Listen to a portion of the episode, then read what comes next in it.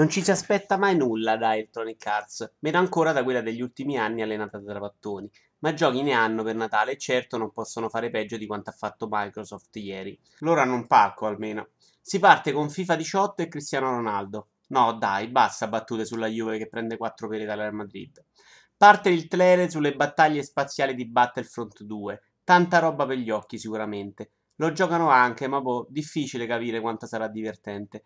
Per promuovere Need for Speed hanno girato un film con attori veri. Con gli stessi soldi ci facevi due Mass Effect decenti, ma cazzo ce ne frega. Viene presentata una BMW in esclusiva, poi la sfasciano nel gioco e a loro piace la Mercedes.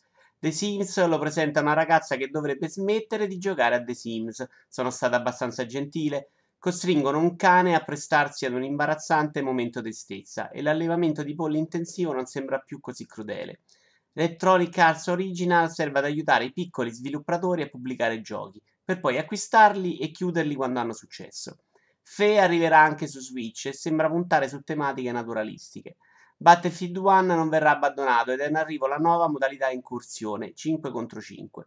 In uscita Battlefield Revolution con tutto il ciarpame messo in vendita fino ad oggi. Parte il partitore 32 contro 32 che Electronic Arts ha deciso di fare concorrenza a Twitch ma con le conferenze intorno. Quando si stufano di giocare se ne vanno a casa. Fine.